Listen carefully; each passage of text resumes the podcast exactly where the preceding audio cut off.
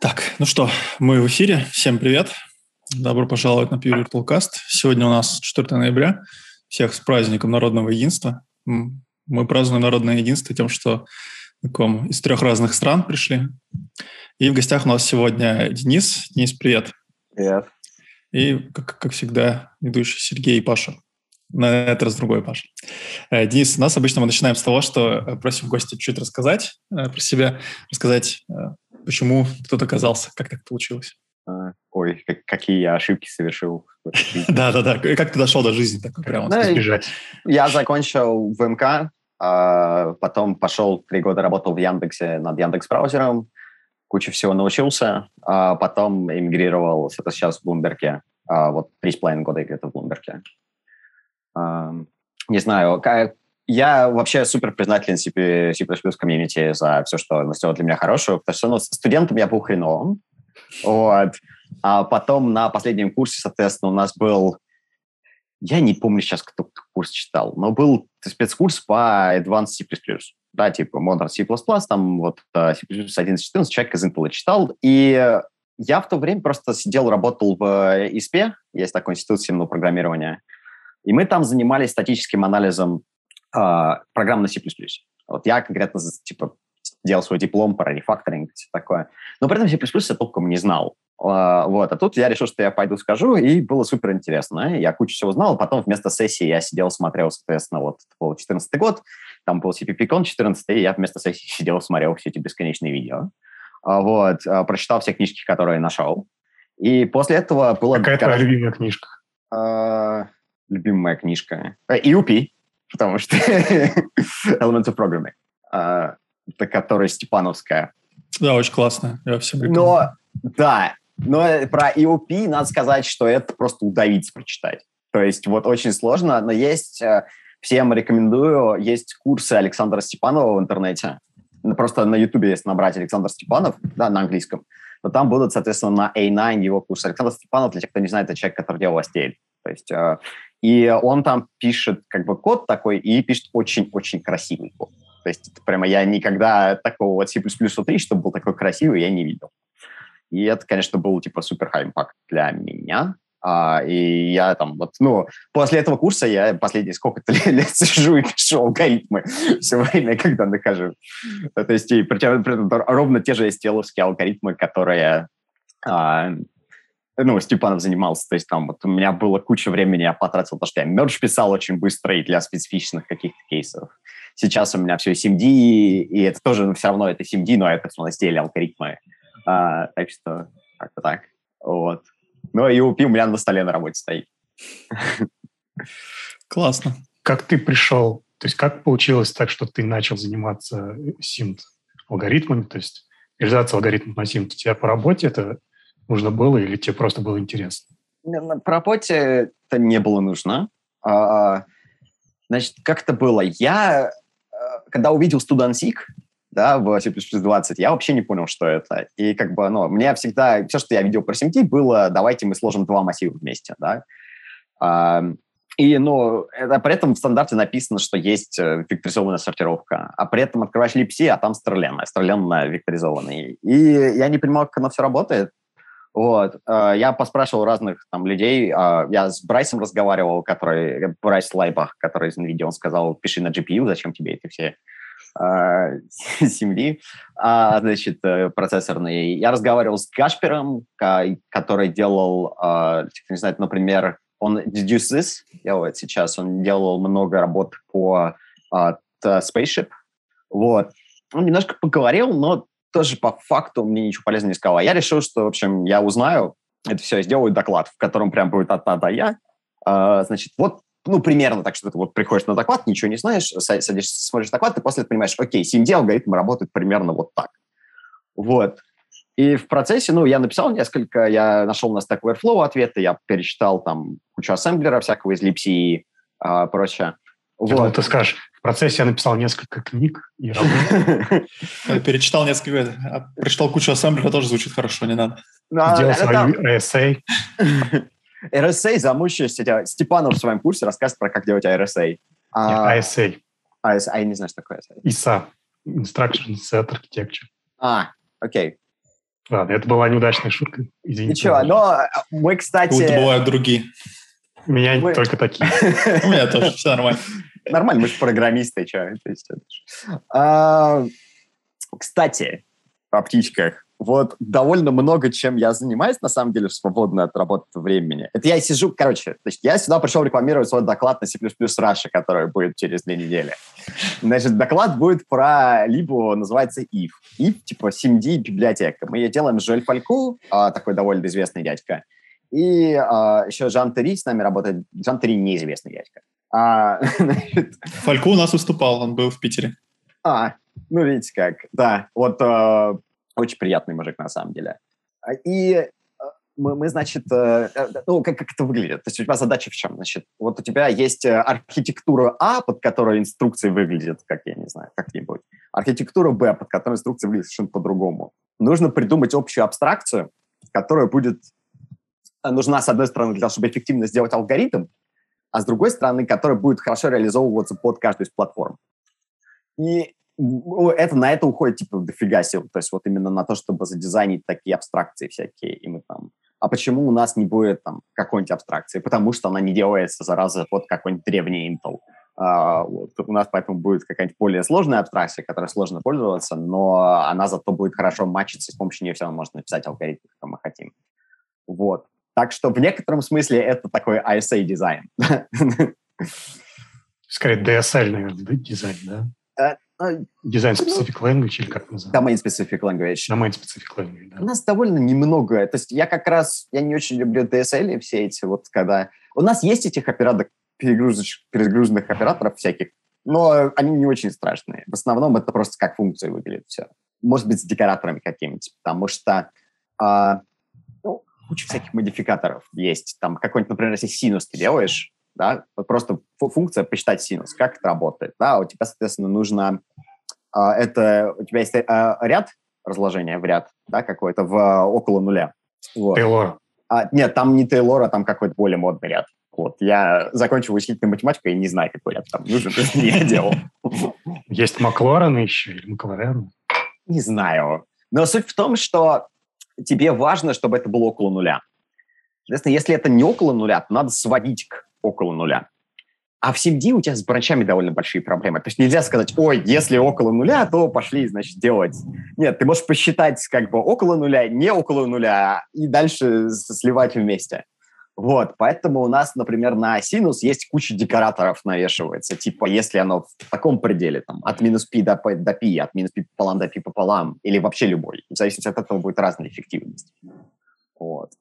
Интересно. Да. Кстати, вопрос на засыпку. Mm-hmm. Ведь э, у нас же есть у процессора функция синус, насколько я знаю. Окей.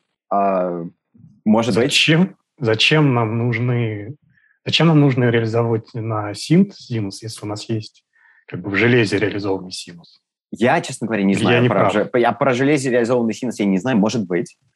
А, наверное, не под любую платформу он есть. То есть, ну, ну какой... x86, по крайней мере, да. Ну, не знаю, но у нас есть, пожалуйста, ARM3264, вот, вот запросто мы, мы имеем. Но мы можем 4 синуса сразу посчитать. Да, или сколько, ну, или там 8, в зависимости от того, какой у тебя регистр есть. Я не могу сказать, что... У меня нет никаких гарантий, что любая комбинация того, что мы сделаем, будет быстрее. То есть, э, в частности, на мой взгляд, наверное... Короче, в if у нас есть три составляющие. Да, так что у нас есть типа core, это вот, э, вот это регистр, значит, вот это обертка над регистром. Так мы перемещаем элементы в регистре, так мы сравниваем и так далее. Дальше есть математики. Регистром ты имеешь в виду то, что там запаковано какое-то количество значений? Да, да, да. То есть у тебя это написано как white int, да, и внутри этого white int будет там 8 интеджеров или что-нибудь такое, в зависимости от платформы. Есть бесконечное количество всякой математики. Э, ну, значит, я когда для доклада искал примеры, хотели, чтобы а я просил, чтобы у меня было прям три французских фамилии, знаешь, вместе в одной функции. Но, но так не получилось. У нас там в итоге это а, самый хитрый математический пример, это конвертация из floating point в рациональное число. Да, то есть там есть какой-то хитрый алгоритм, который не я писал, который сделает тебе approximation. Вот. И а, Кстати, а, у нас я есть правильно алгоритмы. слышал, что floating point – рациональное число? Пару интов. Пару интов. А, А, просто э, числитель floating знаменатель. point это и есть рациональное число. Нет, Да. Ну, ну- с- в смысле, ну, floating point, э, Ладно, проехали, давайте дальше. числитель-знаменатель. Да, Да. Не, ну, не а надо, я, не подписывался, чтобы меня на математику тестировали. Я просто я больше не буду, извините. Это же, вещественное, нет? Это вещественно, но так как оно ограниченной точности, то это считаешь что рациональное число. Да, ну, ну, конечно. что. Нет, ну это и рациональное число, по факту. Ладно, давайте, А, извините, давайте в тему конечности floating point, сколько мы прыгаем все равно. Все видели доклад Эстеля, а, который Стефан а, Тиловойс на CPP-коне прошлого года? Нет. Он рассказывал про форматирование floating point. А, и, а, ну, есть этот алгоритм. Короче, я даже смотрел, а, значит, есть не- неожиданно. Форматирование floating point — это сложное. То есть вот, а, казалось бы, значит, э, printf умеет это делать годами, нифига, сложно. А, это причем делается, ну, то есть алгоритм, который писали в Microsoft SQL, вышел типа пару лет назад всего. Ну, просто как человек его придумал. В чем проблема? Этот Знаете, человек, его зовут Ульф Адамс, если что, там, если кому-то интересно. Алгоритм Окей. называется Рю. Да. Э, Рио. Второй ремарк, второй алгоритм еще, который тоже вроде как быстро работает, называется Гризу. Там есть Гризу 2, Гризу 3. Извини, продолжай. Да не, ну видишь, как Павел лучше меня знает. То есть, как бы, я, я же не против, расскажи тогда ты. Не-не-не, я просто для слушателей... если Он только название знает. Я просто чуть-чуть ковырялся в этом, мне было интересно. Давай, продолжай свою мысль. Да, мысль в том, что а, вот все, все время есть вопрос, распечатать, когда floating point, сколько чисел надо напечатать после запятой, да? А, и, ну, вот есть всякие разные ответы. Типа CL, по-моему, 5 распечатать по дефолту. Что-то такое. Ну, какая-то константа, да. Да, да. А на самом деле это плохое решение. Хорошее решение, что должен распечатать минимальное количество цифр, которое точно представляет число. То есть ты берешь, конвертируешь в строчку, конвертируешь обратно в строчки и получаешь ровно такой же float. И, ну, то есть это чем больше float, тем меньше нужно цифр напечатать после запятой. Вот, это как-то умно называется. Павел, наверное, знает. Э, с- Наикратчайшее представление или как-то Ну, что-то такое, да-да-да-да. Вот. Довольно прикольно. Я не Да, помню, как- но больно. А, это мы про вещественные числа стали разговаривать. Да-да-да. Э, Так тут ты говорил, что э, у вас есть алгоритм, который из флоута э, Да, получает да, делает рациональное число. рациональное Да, число. я говорю, что у нас есть вторая часть, которая математика, всякая Ага. такая. То есть Там типа 200-300 этих функций разных, которые, ну, тригонометрия всякая, какой-нибудь пример, типа у нас есть конвертация полярных координат в э, э, декартовые Мгм. векторно. Вот. И есть алгоритмы, а, то есть именно такие есть, есть как STL, вот, которые сверху над этим написаны, ты можешь как бы воткнуть вот эту всю умную как бы, математику, например, в STL алгоритм. И причем вот эти стильные алгоритмы, они достаточно модные, они умеют в zip, например. То есть вот какой-нибудь, а, можно взять а, два массива, зипать вместе, получить как э, одно представление. У нас есть, ин- ин- сделать, например, inclusive scan комплексных чисел. Да, то есть вот ты вызываешь inclusive scan, Мгм. у тебя есть один массив real parts, один массив imaginary parts. И ты делаешь inclusive scan над этим всем. И у нас даже есть, а, ну, типа, можно, а, если у тебя tuple-like структура комплекс, ну, типа, есть вот real part, imaginary part и tuple-like, да, то мы можем, у нас есть специальный вектор, который будет по полям строить. То есть э, мы называем это SOA-вектор.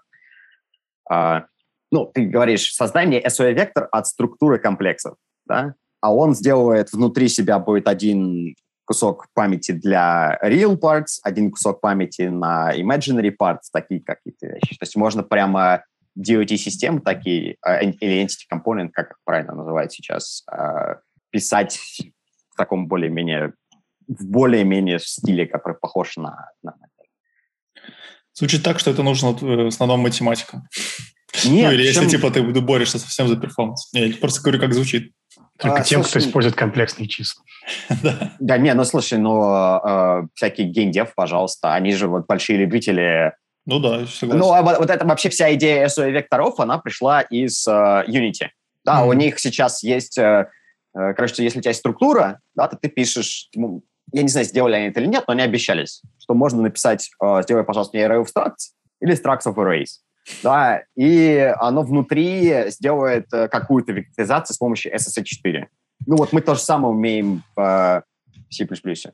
У нас, кстати, будет доклад на конференции в этот раз про э, как раз выбор structure of array или array of structures. В случае SIMD у тебя нет особого выбора, потому что а, написать SIMD на array of structures практически нереально. Ну, там, типа... там на, на, на проце, да. Да, да, то есть...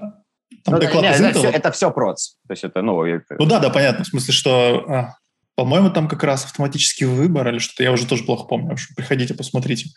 Э, доклад обещает быть. Там просто такая интересная тема, что э, доклад родился из, если я правильно понял, то доклад родился из бенчмарка, который готовили для другого доклада. Потом mm. поняли, что сам этот бенчмарк вообще-то очень неплохо, неплохо получился. И mm. про это можно очень интересно рассказать. Э, там будет рассказывать человек из Intel, так что я тут а, с, Мало с большой, понимаю, что он говорит. С большой вероятностью... Э, то есть мой опыт общения с людьми из Intel, это что они понимают гораздо лучше, чем я во всем, про что я говорю. Да-да-да, согласен. У меня такая же тема. Да, я... Э, слышь, еще, погоди секунду. А теперь о погоде. Нас в чате говорят, что типа мы тут все с бородой, это типа обязательное требование. Для C++ программиста. Из, Бахвалова я купил. Называется этот uh, Performance Tuning для современных процессоров. Видели? А, книга Performance Tuning для современных процессоров? Нет. Да, значит, есть такой человек Денис Бахвалов.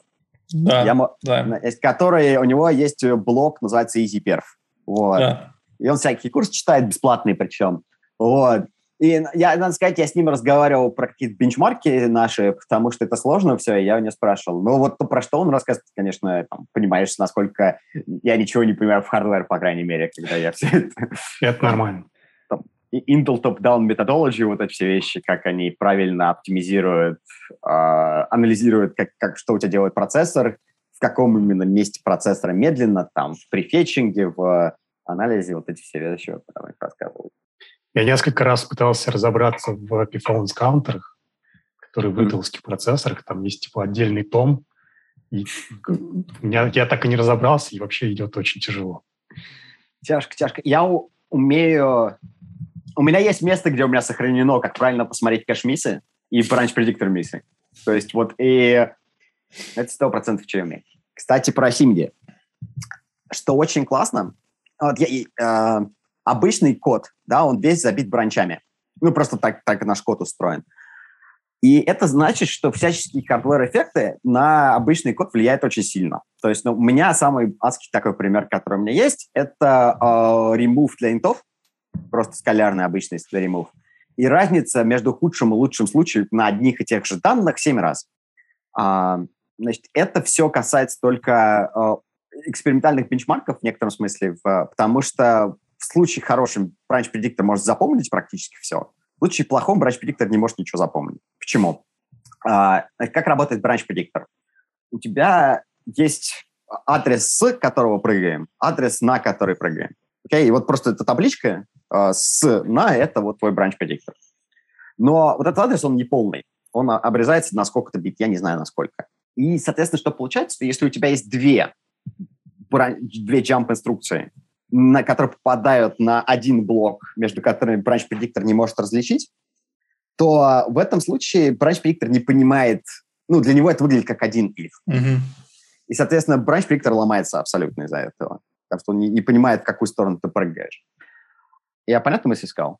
Ну, более-менее, да. Я думаю, лучше развернуть. Но а, представь, что у тебя 48 бит. Да. То есть из двух мест ты прыгаешь в, од... Э, там, в разные Нет, места, да? в разные места, но у них они в одном и том же, как бы у них первые 48 но... бит совпадают. Да. Ну, то есть у тебя есть if, а за ним еще один if. Да, если число больше пяти, прыгай наверх. Повтори еще раз цикл. Если число меньше пяти, сделай что-нибудь еще. Окей? Okay? Но они идут вместе, они попадают на... А, а branch predictor, ну, то есть адрес первый, я не знаю, заканчивается на... А, то есть у тебя два джампа на, э, смотрят на один компе, на два компа. Нет, два компер попадают на... Они рядом лежат просто. Они, да. находятся, они находятся друг за другом, например, а у тебя раньше предиктор сохраняет там 48 бит. Ну, я не знаю, это условно. Ну, да, да, как, какой-то, как... он округляет точно. И у тебя получается, ты, у тебя есть блок инструкций, ты попадаешь на него, но в этом блоке у тебя два ифа. Ну, два, два, два ифа в одних там 16 байт, например, у тебя получается инструкцией. И, соответственно, branch predictor не может понять, а не может так различить. То есть ты сначала прыгаешь в один, в другом прыгаешь в другой. И различить эти два джампа predictor не может. Интересно. Есть еще более адская вещь, которая называется... Короче, значит, у тебя идет стрим инструкций. Как вы знаете, стрим инструкций перекодируется и пересчитывается, да? А, ну, то есть э, стрим инструкции приходит, его, значит, обрабатывает, и потом есть настоящий стрим инструкции, который процессор на самом деле выполняет. Декодируется в микроинструкции, микрооперации. Точно. А, вот. Вопрос в чем? Что результаты вот этого декодирования, они кэшируются. Этих кэшев есть два. Есть то, что называется, я хочу сказать LRU, но это неправильно, потому что LRU — это least, least recently used. А, значит, э, короче, неважно, их есть два. Один есть, который для очень маленьких циклов. Он как-то понимает, что у тебя пошел вот этот большой цикл, и он, ну, цикл повторяется много раз, он его задекодировал, все, значит, переходим тут, э, в кэширование и продолжаем, пока цикл не закончится. Классно, все хорошо работает. Есть второй, который гораздо, э, в него гораздо легче попасть. Но у него какие-то жутко страшные ограничения на тему, когда он запомнит или не запомнит э, кусочек инструкции, декодирует. Там какие-то есть... Он запоминает по блокам, если в блоках не больше, чем сколько-то джампов, вот какие-то такие вещи. Вот. Суть в чем? Что если запоминается, работает заметно быстрее, чем если не запоминается. Да? И второе, что э, на способность его запоминать влияет количество джампов на квадратный сантиметр кода. Ага. Значит, переход... То есть в SIMD инструкции огромные, а джампов мало.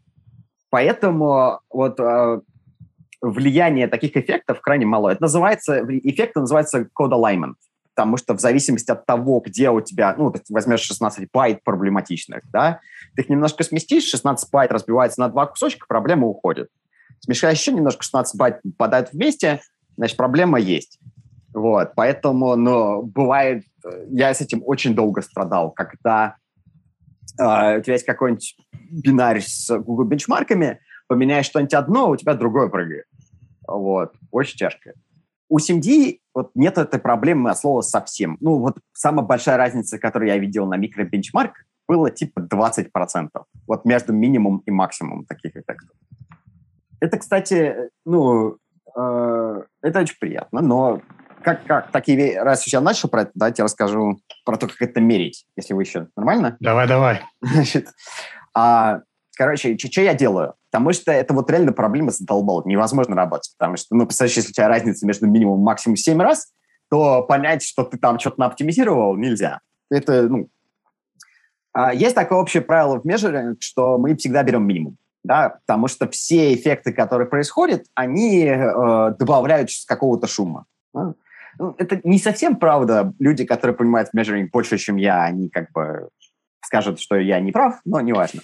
А, Там есть э, типа математический метод, который говорит, что у тебя статистически как бы разный результат получился или нет. А, Эмери Бергер, конечно, да, ты про это... Был доклад да, Эмери да, Бергера, да. который про это рассказал, очень крутой доклад. Да. Вот, но он говорил про большие вещи, и он говорил тоже про код alignment, кстати, в том докладе. Да. А, вот, а когда у тебя очень маленький, то я не знаю, насколько это работает. Короче, что я делаю? А, так получается, пока все, что я меряю, оно все, все абсолютно инлайнится до конца. Ну, особенно потому, что я проставляю везде force inline, но главное, что там нету типа, или курсий а, нигде.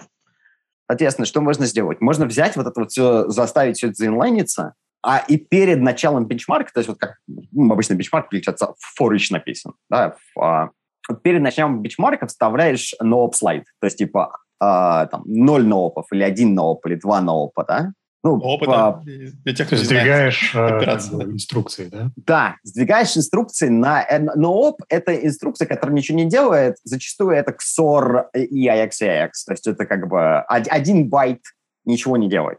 Вот. Что я делаю? Я, в общем, беру мой код, сдвигаю его, делаю 64 версии и вставляю 60, ну, то есть от, от 0 до 64 НООПов, значит, 65 версий получается, да? Вот. И дальше из них выбираем миним, минимум всегда. И, Интересно. Да, да. А, очень классно, я очень горд собой. У меня бенчмарк на ремув занимает три часа. То есть потому что просто поудалять, сидеть... Ну, remove, представляешь, тебе надо несколько количества, ну, удалить нули из массива, да? То есть нужно проверить несколько вариаций на тему, сколько нулей там есть, и все прогнать, 64 варианта каждый для разных типов. Ну, пожалуйста, мой бедный компьютер сидит все выходные и считает, как я удаля, удаляет нули из массива. Я не знаю, в курсе ты или нет, но так-то по всему миру очень много сейчас компьютеров, которые пытаются найти, найти нули в конце некоторых последовательностей. Слушай, я надеюсь, что то, что я делаю, оно полезно для мира. То есть у меня есть общая надежда, что мы как бы... Окей, вот сейчас у меня там есть удаление, алгоритм удаления нулей.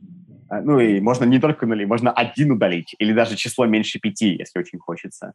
А, но, окей, оно там до, для, для байтов до 20-55 раз быстрее. Ну вот если мы реально куда-нибудь сможем воткнуть, то мы сможем, соответственно, спасти немножко деревьев, которые потом радостные люди, считай, угадывающие числа, сожгут обратно. Но... наверное, в курсе про SIM.JSON. Да, я Которые немножко... там и э, валидацию UTF сделали, и там, наверное, еще какие-то штуки на SIM сделали. Я, я чуть-чуть пока отвлекусь. Ты ага. упоминал курс Степанова, это который ага. называется э, «Эффективное программирование с компонентами», или все-таки про э, просто книжка называется «Элементы программирования»? Да, курса два. Один называется... Курс, на самом деле, четыре, интересных два. Не, не, ну, да, я, я объясню, короче. Значит, э, как неправильно говорить. Значит, Александр Степанов абсолютно гениальный человек, надо слушать, что он говорит.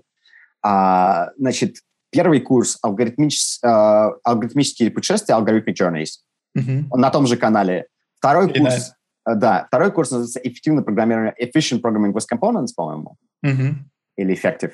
Uh, efficient. Efficient. Вот эти два очень крутые. Первый пободрее, второй надо смотреть на двойной скорости без вариантов. А, ну, пожилой человек медленно печатает. Потом становится лучше, то есть они отдают кому-то другому печатать, и все становится... Ну, это, это очень полезно. Начало немножко медленное, вам поговорят про то, как добавлять элемент в вектор, но потом будет очень здорово. Вот. А, третий курс просто это повторяет немножко из первого и второго, там нет новой информации. А четвертый курс – это Александр Степанов обладает бесконечным количеством знаний про все на свете – от греческой мифологии до... Он говорит на пяти языках э, и что-нибудь еще. Вот. И он рассказывает про историю и культуру. То есть, если вы хотите прослушать про историю и культуру, отлично.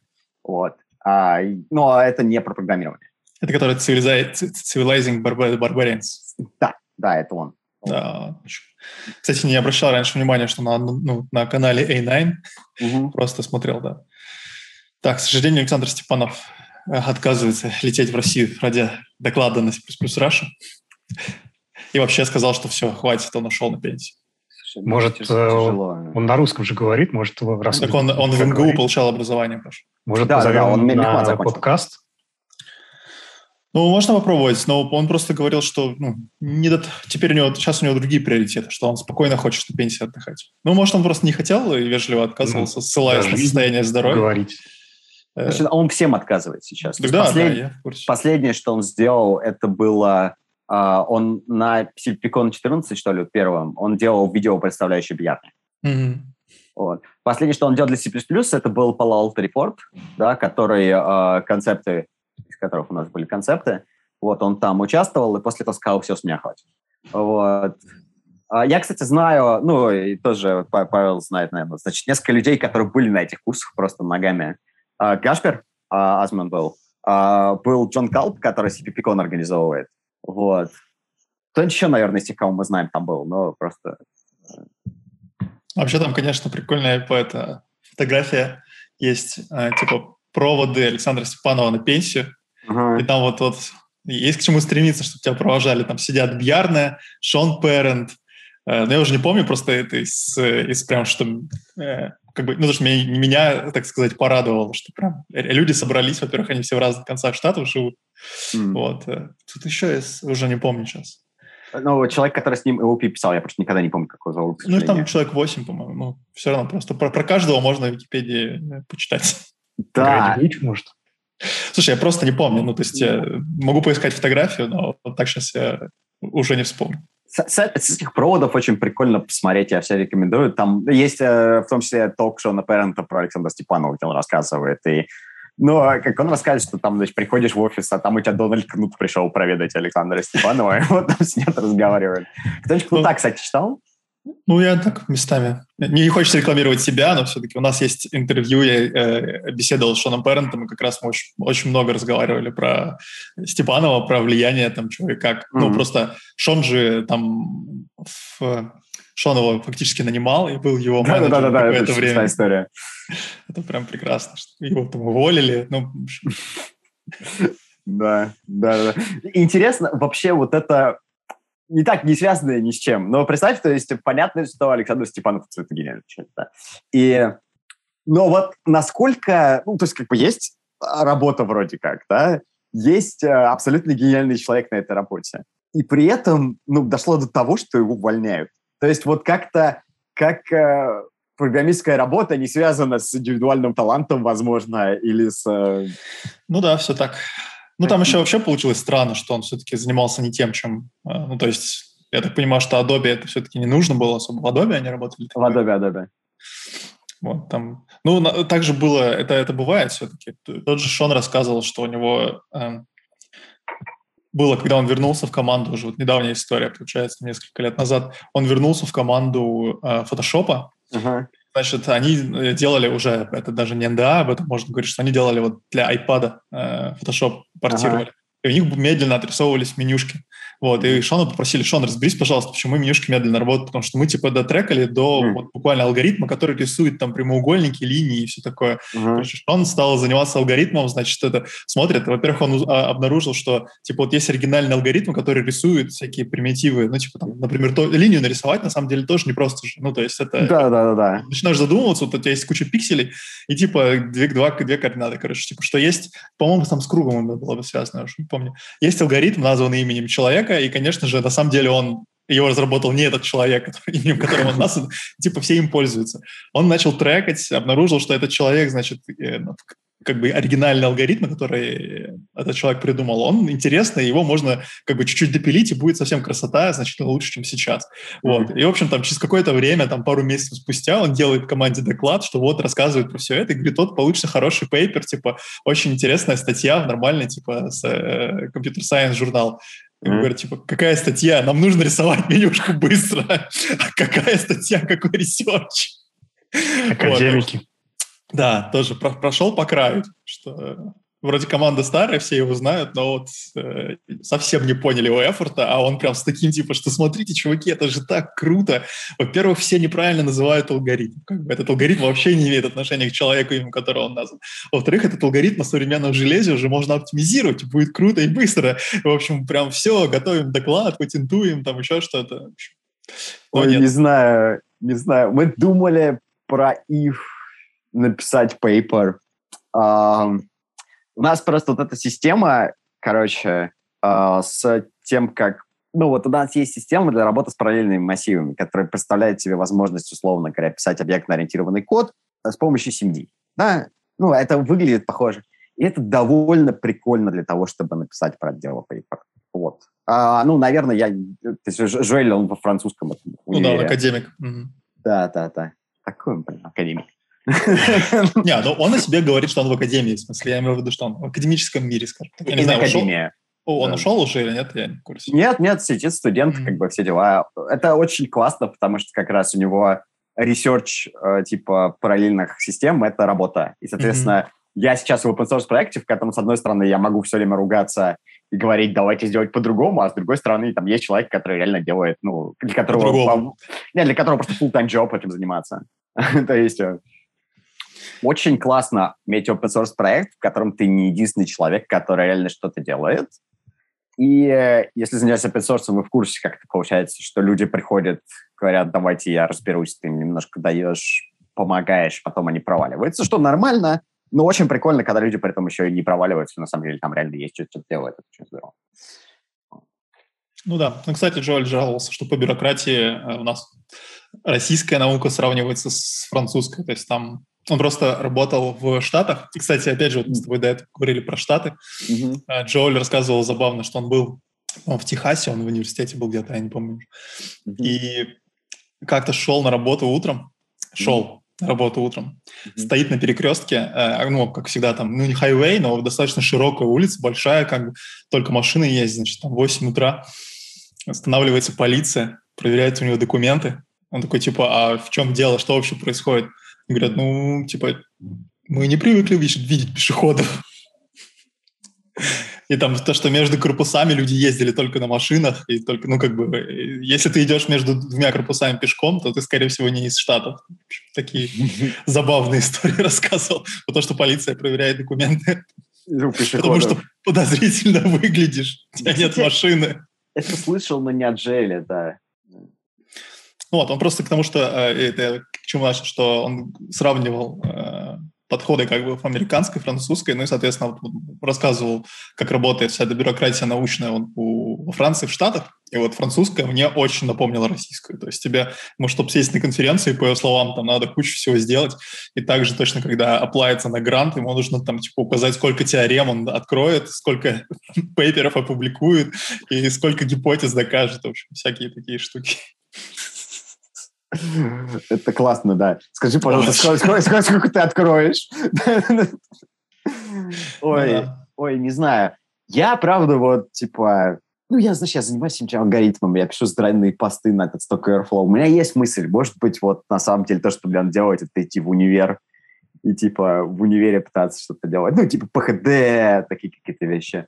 А с другой стороны, ну, что я вот, как Тони Хор рассказывал в какой-то момент, говорит, я когда занимался ресерчем параллельных алгоритмов, я понимал, что это не будет актуально на ближайшие 40 лет.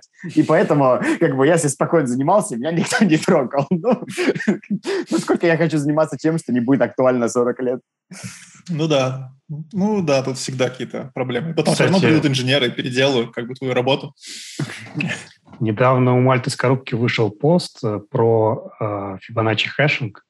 Идея в том, что вот там в вузах, там в школах преподают, когда хэш-таблицы, говорят, что вот у нас типа есть три э, способа хэшировать, есть там деление, остаток от деления, есть э, там, Fibonacci hashing, это мы, э, грубо говоря, делим на э, золотое сечение и там таким образом получаем перемешивание битов и э, потом можем взять там э, старшие сколько там n битов и получить таким образом номер bucket а. И еще там есть э, другой способ, и в том числе это у Кнута тоже, как он пишет. И там есть э, еще один способ, там, где какая-то комбинация этих методов, и э, по какой-то причине вот этот вот Fibonacci hashing никто не использует, хотя как бы о нем все, ну не все, а, по крайней мере, Академия знает. И когда э, Скорубки заиспользовал этот метод, то э, он получил там ну, профит в плане увеличения производительности, говорит, типа, я не понимаю, почему, но вот все, ну не все, этот э, способ известный, но по какой-то причине его никто не использует. Поэтому Академия, еще раз говоря, такая вещь странная. Не, безусловно. Нет, мне кажется, ты неправильно сказал, да. Ты просто обычно работаешь над тем, что будут использовать лет через 40. Ну, ладно, может быть, сейчас уменьшается это все. То есть не, не через 40, но гораздо позже. Ну, вот из своей области я могу сказать, что ну, вот, э, я близко проходил к алгоритмам, которые используются в мобильных сетях. Mm. Вот, там всякие штуки из 70-х. Именно математические алгоритмы, то есть ну, никто не берет э, в продакшн то, что ты недавно выкатил там какие-нибудь математические штуки. Во-первых, потому что ну, не нужно. Во-вторых, э, ну, вот, вот этого, всего, этого хватает, это всем понятно, это можно объяснить инженерам, которые давно работают, потому что ну, всякие это известные, простые, на, уже как бы устоявшиеся в головах а Академия какие-то другие штуки все-таки толкает. Не знаю, интересно, ML также или нет. То есть, мне кажется, там, типа, вот эта вот граница. Смешная история, не связанная, связанная с ML, не связанная ни с чем остальным. Короче, значит, разговаривал на CPCon с э, человеком из MATLAB. А, э, MATWORKS, да? Ну, короче, один из Математика, которая или кто? Матема, матема, э, ну, математики, да, которая. Смысле, спраш... Вольфрам? М- или... Матлаб, который делает. А, Матлаб. Ага. Я да, тоже да. не путаюсь. Вот. Угу. А, значит, говорю, значит, вот чем, чем ты занимаешься? А, ой, мы там, у нас Natural Language Processing. Говорю, а ты чем занимаешься? Ой, говорю, у меня финансы, там, биржи, все такое. Ну, окей, ну, а, а, то есть, я говорю, ну, ты что, тут у тебя email? Не, ну, говорит, то есть, вот у нас просто есть формат, который email понимает, а вот там user формат, и мы, соответственно, перекодируем. Ну, я говорю, да, а у нас есть exchange формат, формат, который понимает у меня апстрим, и я перекодирую. Блин, гоняем байты с одного места в другое, что нам Перекладывают JSON? Да. Ну, я в Яндексе занимался тем, что JSON в опционы перекладывал. Это ну, я не знаю вашу шутку про JSON аукционы. Ну, просто в, тут у нас э, еще один есть э, ведущий и участник ППК Раша, Леша Веселовский. Мы с ним работали. Все у нас, да, на этом. Яндекс Такси заканчивается в ПК. Мы с ним просто работали в Яндекс Такси и ушли, потому что так и не смогли пробиться дальше задач, где нужно было взять из Монги сон, переложить его в JSON и отправить дальше. И типа вот ты Э, прошел секцию C++ программистом, ну, в смысле алгоритмов, короче, 10 лет работал C++ программистом, и твоя карьера привела тебя в Яндекс, где ты перекладываешь... на перекладывании JSON. Да. Слушай, не, не знаю, что ты вот... У меня другая опыт в Яндексе был абсолютно. Нет, безусловно, безусловно. Я не спорю, это мы с тобой совсем в разных местах работали. Да, да, да. Я, значит, это, извините, я flat set сделал в Яндексе, было очень здорово. Я сделал... А, я помню, ну, то есть это было абсолютно не здорово, но я три, три недели chase ил баг, который был внутри какой-то cancellation системы, потому что кто-то написал свой мьют, э, там, не свой мьют, свой, кто-то написал свою cancellation систему, и, соответственно, ну, вообще, Chromium, да, прикольно в том плане, как они с thread ами работают, но по факту у них почти нет мьютексов нигде, атомиков тоже, и за время работы Яндекс браузером я видел три мьютекса, из них а, два, наверное, были не нужны, а, а один был вот с багом, который у меня три недели искал. Прекрасно. Да, но... Недели искать баг многопоточности – это такой нормальный срок. Ну, я что-то нашел. вполне себе нормально. Ну, я что-то нашел, я не уверен, что это был тот баг, который... Ну, то есть я нашел что-то, а потом я отправил баг-репорт, и они его починили как по-другому и вроде проблема ушла. Я не знаю, на самом деле, нашел ли я в результате то, что было. Неизвестно, сколько новых появилось. Я вообще не понимаю. Я тут смотрел на Сиптиконе, это был доклад. Человек пытался ускорить TCML. Да? Значит, э, как работает TCML, условно говоря, из того, что я понял. Значит, у тебя есть local cache, да, соответственно, ну, типа, вот это вот мой, это для, у моего треда есть вот этот вот кусок памяти, с которым я общаюсь. Значит, есть queue посередине, типа, это вот мы освободили память, и потом, значит, свободный кусок памяти идет через этот queue, и кто-нибудь его подбирает с разных тредов. Вот. Ну, и там что-то с системой работает, то есть, типа, вот, что-то странички просит. Вот. И человек чем занимался, то он этот queue, который посередине, пытался оптимизировать. Вот. Ну, это, соответственно, пытался сделать log-free queue, который будет еще и работать быстрее. И вот я когда слушал, было очень страшно в том плане, что я вообще не понимаю, как это тестировать. Ну, он, он рассказывал как раз про то, как это все тестировал он. На меня все равно я не уверен, что это правда, и меня вот как, как тестируешь многопоточные такие хитрые штуки, я не знаю. Не, ну, наверное, если ты строишь какой-то отдельный выделенный, э, если у тебя оборудование выделенное есть, то кажется, что можно что-то придумать. Ну, какие-то нагрузочные тесты, вокруг навернуть систему. Ну, просто это есть вероятность, что система тестирования будет сложнее, чем твоя либо, которую ты тестируешь. Да, а, да, все, но, но то есть э, это кто-то Тони Ваньорд рассказывал, что значит, операционная система, Беркли разрабатывали операционную систему. Задача проекта была в том, что давайте мы используем все практики, которые только есть. Сделали вот любые, любые какие хочешь практики, приглашали всяких экспертов, тестировали так, тестировали сяк. Значит, запустили систему, три года она работала, бум, deadlock. Не знаю. Не верю я во все это.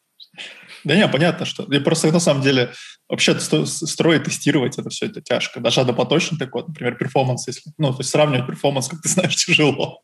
А на многопоточном особенно, конечно. Слушай, ну, вопрос. Из чата тут спрашивают, лайк ли эффективный атрибут или нет, если его писать. Значит, я про Likely могу немножко рассказать. А, значит, я, что мне нужно было с Likely и где я пытался его использовать? Значит, пытался в двух случаях. Первое, а, в Lipsy++ а, есть бинарный поиск, очевидно, lower bound. Значит, и там была такая история, что мне, мне удалось его оптимизировать. Оптимизировать того, за счет чего? Значит, lower bound делит пополам.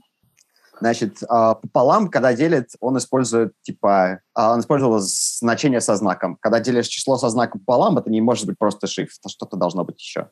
Вот если поменять на unsigned, получается, типа, на 40% быстрее на weaker бенчмарка. Вот. Там а, sign extension, наверное. А? Ну, там, да, да, вот ему нужно продлить, в общем, один-один-один написать да, в начало. Наверное, это то, что он делает. Мне сложно сказать. Вот. Мы пытались туда использовать вместо unsigned использовать uh, likely, типа сказать, что likely оно больше нуля, но это ничего не делает, потому что все равно есть вероятность, что он меньше нуля. Что я еще пытался делать? Я пытался бранчи переворачивать. То есть это на самом деле то, что я понимаю, likely делает. Uh, может делать, по крайней мере. То есть у тебя есть if-else, и uh, вот если взять бранч versus не взять бранч, взять бранч дольше. То есть если ты скажешь jump, ну, у тебя есть там jump if, вот если не сделать этот jump, if пройти и не сделать, да, то это быстрее. И у меня, например, в докладе с 2019 года на C++ я показываю, как использовать э, то, что называется э, jump threading, да, то есть когда именно за счет того, что ты располагаешь свой код так, чтобы э, джампов не было, чтобы проваливалось. Вот. И, соответственно, что я пытался сделать, это использовать likely для того, чтобы развернуть эти if-else. Вот. А у меня, я видел, что оно где-то работало, но так в целом у меня не получилось. То есть вот я помню, что в итоге я отказался и просто переписал так, чтобы компилятор...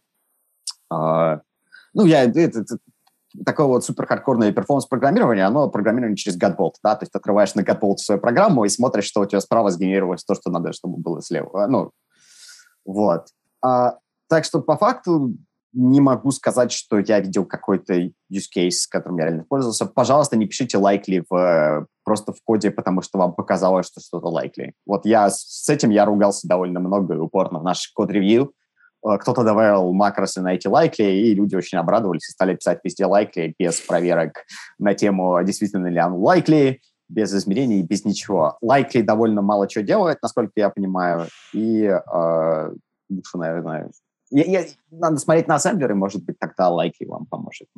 Слушай, ну вот у нас прям было очень простое правило, что э, ну, у нас работа с сетью, uh-huh. у нас сейчас не там, где я работаю. И uh-huh. типа надо, соответственно, э, короче, hot path — это если все хорошо. Если все плохо, ты можешь, типа, пофиг, медленно работать, потому что если у тебя по сети что-то не то пришло, все, до свидания.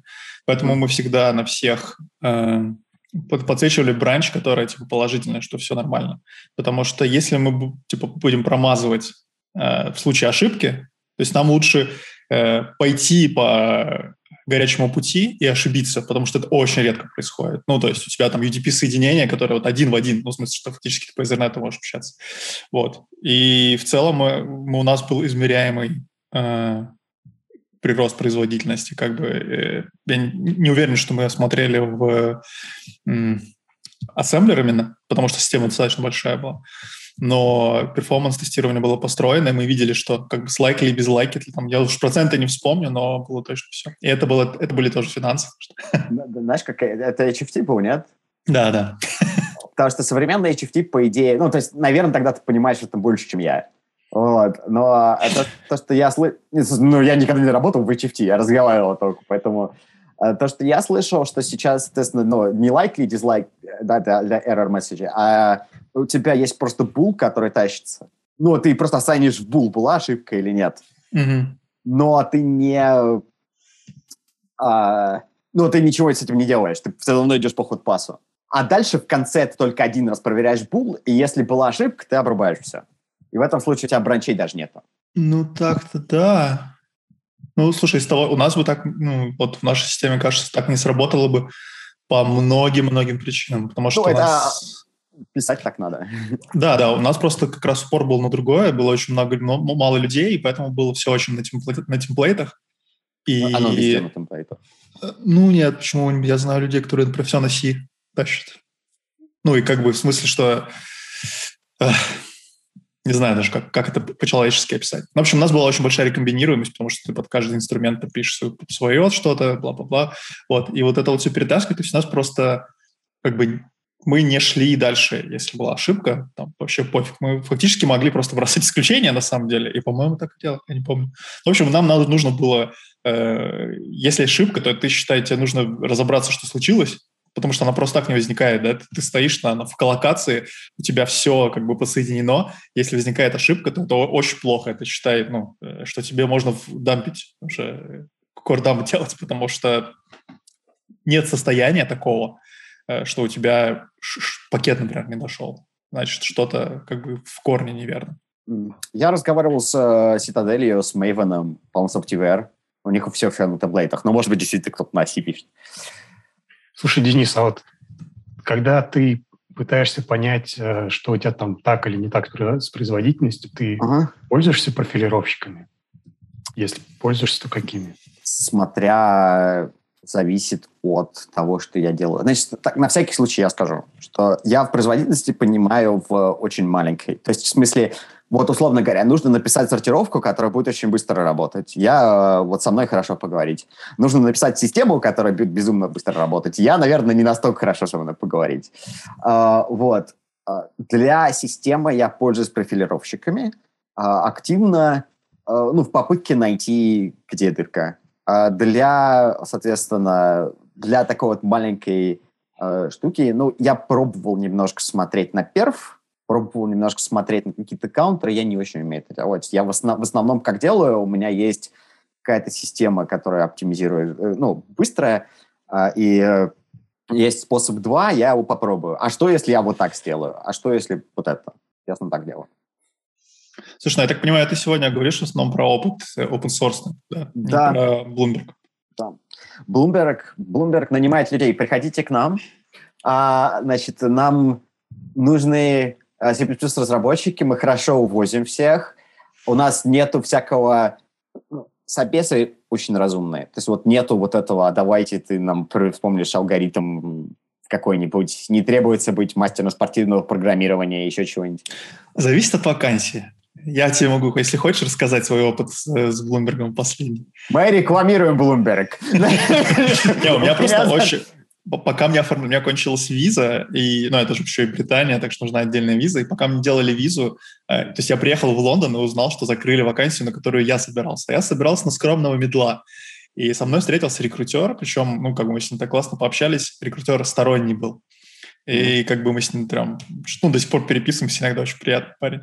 А, и он говорит, слушай, в общем, они предложили тебе, вроде ты подходишь, типа, на core team, типа, которая там вот, ну, я, я не знаю, он что называется, он сказал, что Core Team, mm-hmm. и там, там пришли аксакалы, ну, просто прям вот такие, типа, что, как построить эффективно, типа, в чем, какие принципы эффективной архитектуры вы можете назвать, типа, как сделать так, чтобы, в общем, прям, знаешь, такие вопросы задавали. И Делай это, нормально и будет нормально. Да, да, и при этом это, как бы, это все, эти вопросы задавались в процессе имплементации какого-то алгоритма, там, ну, прям такого хорош, хорошего.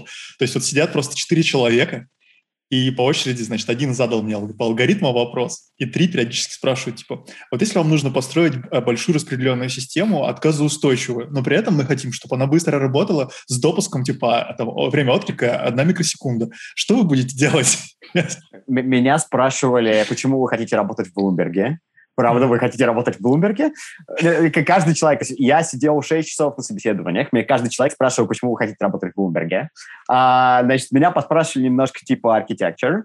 Да, я, я шел на сеньоров. В Блумберге есть типа junior-сеньор, а больше нет ничего. Вот я не знаю, что такое mid-level development, которого я собеседовали, я так, такого не встречал. От команд я имею в виду, что меня брали в какую-то команду, а там прикладная, что-то прикладное, там, терминал или там, я уже не помню что а потом как бы в там Core Infrastructure Team или что-то такое. Ну, в общем, прям он предупредил, что это вообще другой уровень, у них другие требования. То есть у меня заранее как бы получился мисс-матч, что вакансия, куда я вроде подходил, и все там, всем предварительно ехал просто познакомиться с командой, а в результате попал на жесткий прям вообще это унижение. И, ну, как бы это просто бывает, понятно. Слушай, это... оно, оно зависит все. Это, мисс-матч типа, скиллов. Типа, это Bloomberg у него не так, как у какого-нибудь Гугла да, когда у тебя есть, соответственно, этот, типа, одно Google интервью для всех, условно да. говоря. В Bloomberg каждая команда собеседует по-своему. Ну, вот а... я про это и говорю, да, что меня в другую команду стали. То есть я, я прошел очень большую часть пути э, в одну команду, а потом в другую. Да, да я досвет спич рекламирующий. Да, да, да. Значит, мы берем э, стажер, э, значит, стажеров можно, я никогда не знаю. Точно совершенно берут выпускников. Есть у нас довольно много всяких... Э, у нас есть программа для выпускников, берут активно. Э, всех э. Э, значит, э, сеньоров тоже берут, хорошо перевозят, хорошо платят, не напряжно в основном. Э, но при этом килограммы легаси. То есть вот надо сразу понимать, что я, и, моей кодбазе 40 лет. И не сказать, что она там это такой, знаешь, 40-летняя кодбаза, которая все время за собой следила и занималась спортом и вкусно питалась, правильно? Нет. Уже, это уже правил, ко... уже правил комиты самого Блумберга? я его видел недавно. Ну, он приезжает. Первый раз я его видел. То есть я три с половиной года в Блумберге, вот один раз я его видел. Ну, посмотрел на Блумберга, ну, типа Блумберг. А, вот. Можно мне написать, я готов переслать письмо HR, мне не вопрос. Вот. Будем знать. Но это переезд в Лондон обязательно, правильно? М? Обязательно переезд в Лондон. Да, да. Ну, да, не, я не против, я просто уточняю. Да, да, это обязательно. Это не осуждение, если что, я просто... Да, что... в Лондон. Лондон хороший город, очень приятный. Наверное, все на любителя. Поэтому ты сидишь, работаешь из дома? А, я из дома, потому что из дома курить гораздо проще, чем из офиса. А. Вот. Вообще, я утверждаю, офис, и у вас сейчас можно из офиса работать? Или, или локдаун? Можно, можно работать из офиса. Офис классный вообще. я был в новом офисе и в старом. Э, новый просто супер вообще. Прям, мне очень понравился. Новый офис крутой, да. Я в старом не был. Офис крутой. Ну, старый, типа вот Яндекс, там что-то такое. Но мне кажется, новый офис, он круче, чем э, офисы вот, э, российских этих компаний он такой, он ну, то есть, если ты приходишь в Facebook офис, да, там черепашки-ниндзя и всякие такие вещи. А тут, знаешь, ну, люди в костюмах. Солидненько, да. Да, да, все очень солидно. Но им при этом нужен кто-нибудь такой, как я. То есть, знаешь, вот у них там люди в костюмах, а потом, ну, я не бритый, с кофе там вот и такой замученный. Я говорю, посмотрите, программист у нас тоже есть, да? У нас в порядке, мы IT-компания. Я имею в виду, сама архитектура офиса очень крутая. Ну, то есть, прям сделан прям классно. То есть, э, доставляет эстетическое удовольствие, как бы просто даже быть в здании, там, в холл зайти уже приятно, классно. Прям. Это прям не отнять. Так, на этой положительной нанимающей ноте я да. предлагаю на сегодня заканчивать. Спасибо большое, Денис. Да, э, смотрите доклад Дениса Да, ждем твой доклад. Можете посмотреть мой прошлогодний про э, то, как писать SIMD. В этом году буду рассказать про Либу. Э, вот. Да. И надеемся, что скоро все-таки все это закончится, и мы увидимся еще на, на офлайн конференции на следующей. Да, приходите в Bloomberg. Мне за это платят. Я шучу. Мне... От чистого сердца, да? Приходите в Bloomberg. А, ладно. Давайте, всем пока, ребят. Пока. Пока-пока.